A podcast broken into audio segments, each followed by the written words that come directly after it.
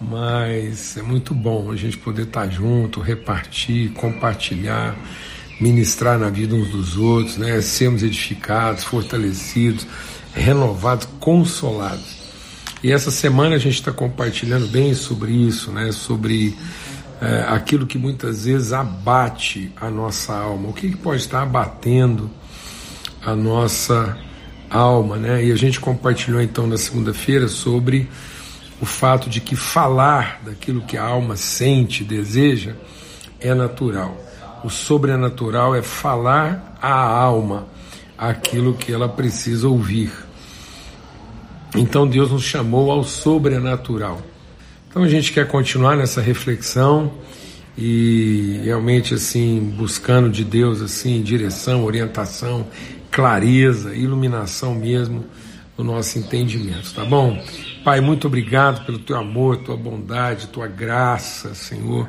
Muito obrigado pela tua companhia, essa mesa de família, essa mesa de amizade, de comunhão, de testemunho, de virtude, que a gente possa, nesse tempo reservado aqui pelo Senhor, né, de mesa preparada na viração do dia, sermos renovados no nosso entendimento, fortalecidos, ó Deus, revigorados, que o nosso coração, nossa alma possa ser pacificada pelo Senhor, em nome de Cristo Jesus. Louvamos a Deus pelo aniversário da Daniela, que está aí com a gente, que o Senhor faça resplandecer sobre ela o seu rosto e lhe dê paz sempre, que a paz de Cristo seja sobre ti, Daniela, hoje e sempre, que o Senhor possa mesmo iluminar o seu coração, o seu entendimento e revelar a você, pelo poder do Espírito Santo, as virtudes do Pai. Em nome de Cristo Jesus, o Senhor. Amém e amém. Graças a Deus. a Fátima, até agora estou dando ordem para minha alma com as promessas do Pai. Amém? Graças a Deus. Que benção, Mônica, saber que isso tem te edificado. É... Exatamente. Então, Deus não quer abençoar nossos planos, Deus é, tem planos de nos abençoar. Ele diz: Eu é que sei os planos que eu tenho a respeito de vocês, né, e são planos de paz e não de mal para vos dar futuro e esperança. Então a gente está vivendo esse desafio. Muitas vezes a gente pensa que o segredo está em ser ouvido por Deus e na verdade o segredo está em ouvi-lo, conhecer e prosseguir em conhecer. É está o segredo da vida bem sucedida. Amém? Vamos tirar aqui os comentários brevemente para a gente poder compartilhar. Eu quero ler com vocês um texto da Palavra de Deus que ajuda a gente nessa autorreflexão, né, nessa, é, nesse autoensinamento. Então, algumas coisas que precisam ficar claras para a gente ensinar, ministrar para a nossa alma. E aí diz o seguinte, é, lá em, em Marcos, Evangelho de Marcos, capítulo 4, a partir do verso 26. Disse Jesus ainda: O reino de Deus é assim como se um homem lançasse a semente à terra, depois fosse dormir e se levantasse, de noite e de dia, e a semente germinasse e crescesse, não sabendo ele como. A terra por si mesma frutifica, primeiro a erva, depois a espiga e por fim o grão cheio da espiga. E quando o fruto já está maduro, logo se lhe mete a foice, porque é chegada a colheita. Amado, eu creio que a gente tem que aproveitar esse texto e fazer mesmo assim uma meditação profunda, repetir, pregar isso para nossa alma. O texto é claro que o reino de Deus é como um homem que lança semente à terra e vai dormir. Depois ele acorda de dia, de noite, ele vive a sua rotina porque ele não sabe como. O nosso problema é que a gente está mais ocupado e preocupado em saber como do que em viver o processo. Então a nossa dificuldade é porque a gente não quer conhecer a Deus. A gente quer até contar com Deus, a gente até espera de Deus, quer de Deus, mas muitas vezes a gente não quer viver os processos que Deus estabeleceu. Então, quando Deus estabeleceu esse processo, esse princípio da semente, em que você planta uma semente e ela primeiro morre para depois ressuscitar, isso é um princípio na nossa vida. É um princípio de absoluta dependência de Deus. Porque é, o segredo né, da, da vida bem-sucedida não é você é, fazer tudo o que a gente faz maquinário, equipamento, adubo, celeiro, beleza, você pode fazer tudo isso. Você pode construir celeiro gigantesco, você pode comprar a melhor plantadeira, a melhor colhedeira, você pode comprar adubo. Enfim, você pode inclusive escolher as melhores sementes. Mas tudo só vai funcionar se Deus sustentar o princípio que ele estabeleceu, que uma semente, ao cair na terra, ela tem que morrer, porque se ela não morrer, ela fica só. Então, se Deus não garantir a ressurreição da semente, nada do que nós fizermos fará sentido. Nós não seríamos plantadores de semente não fosse o fato de que historicamente a gente aprendeu que a semente plantada ela morre e depois ressuscita.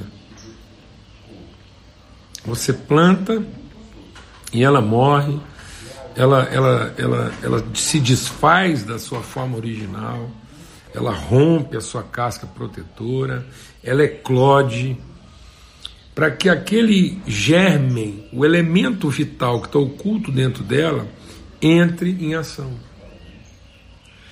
Agora, isso é um mistério que vai acontecer longe dos nossos olhos. Não adianta a gente ficar olhando lá e, e tentando dominar isso. Nós podemos participar do processo. Nós podemos irrigar, nós podemos adubar, nós podemos melhorar a qualidade da terra, podemos fazer tudo. Mas no fim, lá, na essência de todas as coisas, esse processo da semente é um processo que depende exclusivamente de Deus. Não fosse a fidelidade de Deus em garantir que a semente plantada vai fazer com que a terra por si mesma produza o seu fruto, que isso está está implícito na natureza da semente e na natureza da terra.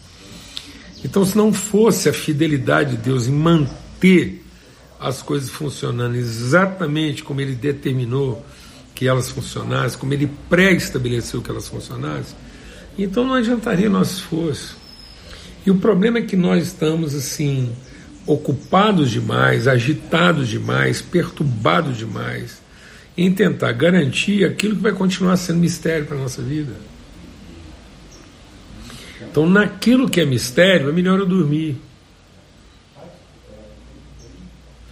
E as pessoas não estão conseguindo dormir porque elas estão querendo atuar, agir, controlar exatamente aquilo que lá no fundo não depende de nós. Então, no que depender de nós, preparar a terra, no que depender de nós, ter o equipamento correto, no que depender de nós, plantar semente na estação própria, no que depender de nós, cuidar das ervas daninhas, ótimo. Mas naquilo que de fato vai garantir o êxito, aquilo que vai garantir que uma, uma realidade seja transformada em outra. Isso não depende, não é uma coisa que você controla, não é uma coisa que você domina. Então não é uma coisa que deve ocupar o nosso coração nem a nossa mente. As pessoas não estão se contentando em cumprir aquilo que é o, o rito é, das nossas responsabilidades elas estão querendo também assumir o rito do controle, entrar na dimensão do controle. Então, muitas vezes, a gente extrapola daquilo que é a responsabilidade para o controle. E aí é que a gente fica perturbado. É aí que estão vindo os traumas, é aí que estão vindo as ansiedades, é aí que estão vindo as depressões, os burnouts. Porque nós estamos confundindo responsabilidade com controle. Você pode ser uma pessoa responsável? Pode e deve. Você deve cumprir aquilo que é a nossa agenda de trabalho, de responsabilidade que esteja ao nosso alcance? Sim. Mas, para além disso, é querer ter o controle daquilo que Deus nos chamou só para ter responsabilidade. Por isso a palavra de Deus diz: de manhã semeia a tua semente, de tarde faz o trabalho que você tem que fazer, porque você não sabe qual vai prosperar. Então, como a gente não sabe bem qual vai prosperar e como isso se dará de forma misteriosa, então a gente pode dormir. E tem gente que não está conseguindo dormir, não é porque o processo está difícil, não é porque ele está enfrentando problema demais. O que tira o sono da gente não é o problema. O que tira o sono da gente não é a dificuldade. O que tira o som da gente não é a falta do recurso. O que tira o nosso sono é a necessidade de controlar. No fim, a gente não quer se contentar, a gente não quer se submeter a ter parte no processo, a gente quer controlar o processo. Nós queremos controlar os resultados, nós queremos controlar o tempo, a hora e a forma. Os discípulos ficaram fazendo perguntas para Jesus e no fim Jesus disse: Olha, querem andar com o Pai? Então não fiquem preocupados a respeito do tempo e da hora em que isso ou aquilo vai acontecer, porque isso não compete a vocês. Não compete a mim, não compete ao próprio filho. Ele diz: há certas coisas que não competem ao filho. Então, às vezes, nós vamos estar pedindo Jesus, para Jesus respostas que, num certo sentido, nem ele mesmo sabe, porque compete ao Pai. E Deus fez isso de forma intencional, exatamente para que a gente pudesse não ficar ansioso, mas para que a gente pudesse descansar. Então tem gente que fala assim: não, mas pelo amor de Deus, então Deus não vai revelar para mim o como, isso vai aumentar minha ansiedade, não, isso vai curar você. Porque isso vai dizer para nós que nós não temos o controle. E perder o controle não aumenta o nosso problema. Não ter o controle alivia a nossa culpa. Porque faz com que a gente tenha só responsabilidade. E deixa o Espírito de Deus ministrar no nosso coração. Muitas pessoas estão confundindo responsabilidade com culpa. Eu tenho conhecido pessoas que, em nome de serem extremamente responsáveis, na verdade estão carregando uma culpa que não as deixa descansar. A culpa de serem responsabilizadas por aquilo que não deu certo, por aquilo que não está funcionando, por aquilo que por eventualmente falhou. Esse era o problema de Moisés. Moisés era um homem que tinha muita dificuldade de se expressar, porque ele cresceu dentro de um ambiente opressor, escravizante, escravizando da mente. E o Moisés foi confundindo responsabilidade com culpa. E quando Deus chamou para ele a responsabilidade, e Deus o chamou para assumir a responsabilidade de libertar o seu povo, ele imediatamente não queria ter a culpa disso não dar certo. E sabe o que Deus falou para ele? Ele falou: Moisés, explicar uma coisa para você. Eu criei o bem e eu criei o mal. Então, num certo sentido, é como se Deus estivesse chamando para ele a responsabilidade. Num certo sentido, se a gente for pensar, em tese, a culpa de tudo que está acontecendo partiu de Deus, que desde o primeiro homem pode ter falhado no material que ele usou para fazer Adão. Quem fez Adão? Quem formou? Quem deu a ele as liberdades que Deus deu? Quem conversava com ele todo dia? Então muitas vezes a gente fica olhando para o jardim pensando a culpa do homem e não a forma como Deus, apesar da culpa do homem, manteve a sua responsabilidade. O que a gente tem que olhar lá no jardim não é apenas as consequências da queda do homem. É o fato de que, apesar do homem ter desobedecido e ter fracassado num ambiente aparentemente ideal, onde tudo funcionava, o homem não pecou num ambiente desfavorável. O homem não pecou num ambiente onde tudo estava funcionando mal.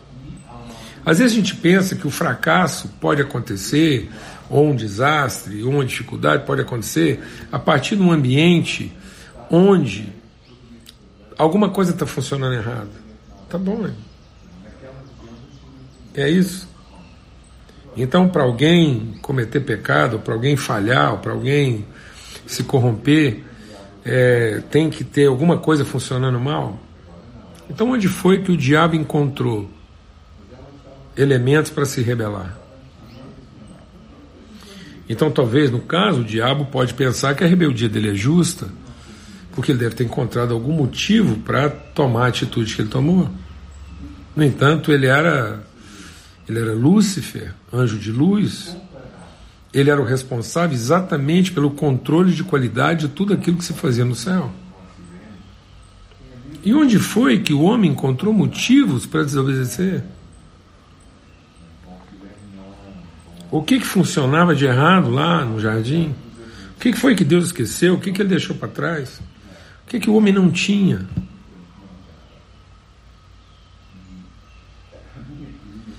O homem não tinha culto todo dia. Eu vou te falar para uma coisa, Matos. Sabe o que, que o homem e a mulher não tinham no jardim? Umbigo. Adão e Eva foram os únicos dois seres humanos. Só tem dois seres humanos que não tiveram umbigo: Adão e Eva.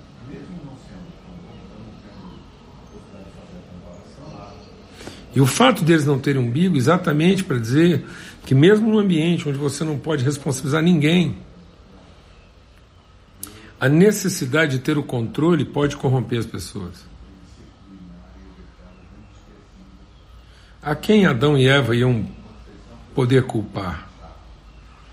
O problema do pecado não foi a culpa de ambos, foi o fato de que eles não quiseram sustentar a responsabilidade que Deus deu exatamente porque eles achavam que a coisa podia ser diferente ou melhor do que já estava. Então, essa necessidade de, de ignorar os processos pedagógicos de Deus na nossa vida, essa, esse impulso de às vezes achar que é o, o, o, o politicamente correto, que vai garantir tudo, né? Essa necessidade do controle que faz a gente confundir responsabilidade e culpa. Então a pergunta não é de quem é a culpa. A pergunta é de quem continua sendo a responsabilidade.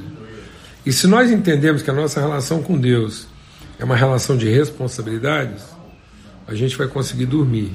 Porque nós vamos ser responsáveis por aquilo que Ele nos pediu para ser responsável e Ele vai continuar sendo responsável por aquilo que Ele assumiu a responsabilidade. Então, plantar responsabilidade. Colher, nossa responsabilidade. Nossa responsabilidade é plantar e colher. Assim como é nossa responsabilidade dormir e acordar. Sabe por que muitas vezes a gente não consegue dormir? Vou dizer para você uma coisa. Muitas vezes você não está conseguindo dormir por falta de responsabilidade. Porque a culpa tomou de tal maneira o seu coração. A culpa tomou de tal maneira o seu coração que você não consegue dormir, porque você ainda não entendeu o princípio da responsabilidade. Amém. Então, se nós estamos trabalhando com um pai responsável que vai sustentar a parte dele e que ele nos chamou a responsabilidade, isso não é uma relação de culpa. E essa relação de responsabilidade é para que a gente aprenda com os processos e não que a gente tenha o controle deles. Amém? Não tente ter o controle dos processos, aprenda com eles. Assim você vai dormir. E dormindo, vai se levantar. Amém. Porque aí a gente vai aprender a morrer como quem dorme e não a dormir como quem morre. E aí, para o nosso sono, haverá um despertamento, haverá ressurreição, haverá vigor e disposição. Amém? Um forte abraço e nós oramos a Deus para que esse tempo de reflexão, de, de ministração sobrenatural, né, a gente possa estar tá sendo edificado, fortalecido e abençoar uns aos outros. Eu vou terminar um pouquinho mais cedo no nosso horário, porque eu estou sem cabo de energia aqui, já sinalizou duas vezes aqui que a bateria pode acabar e aí a gente acaba não salvando o que a gente já compartilhou até aqui, tá bom? Então, forte abraço, até amanhã, se Deus quiser. E que em nome de Jesus, hoje, exatamente porque a gente não sabe como e vamos continuar não sabendo, todos nós possamos dormir em paz para se levantar com muita disposição e continuar trabalhando. Amém? Forte abraço, até amanhã, se Deus quiser.